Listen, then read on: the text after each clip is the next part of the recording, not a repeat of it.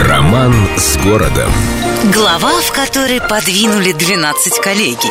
Первым губернатором Петербурга был светлейший князь, герцог, генерал-адмирал, президент, сенатор, в общем, благороднейший сын конюха, сделавший ослепительную карьеру Александр Данилович Меньшиков. Для него и построили первое жилое здание на принадлежащем ему же Васильевском острове.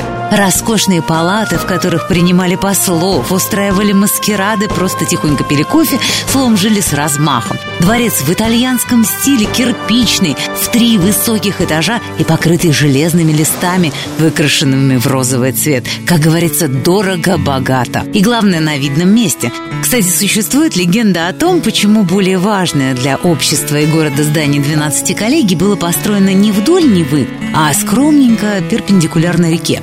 Говорят, что Петр, отлучившись из обожаемого города, поручил другу Саше следить за строительством 12 коллегий, и тот, прикинув размеры, посчитав все, прослезился. Выходило, что если все сделать как велели, то места на набережной для его собственного домика совсем не останется. Александр Данилович, не мудрствуя лукаво, велел строить коллегии перпендикулярно, а на освободившемся месте тут же заложил свою резиденцию. Вернувшееся начальство, естественно, впало в ярость и чуть было не отправило заставила Светлейшего вязать носки, но обошлось без крайних мер. Знаете, скорее всего, эту историю придумали какие-нибудь завистливые сплетники, потому что Александр Данилович, он был, конечно же, человеком глубоко порядочным, ну, просто, ну, просто очень любил недвижимость в центре.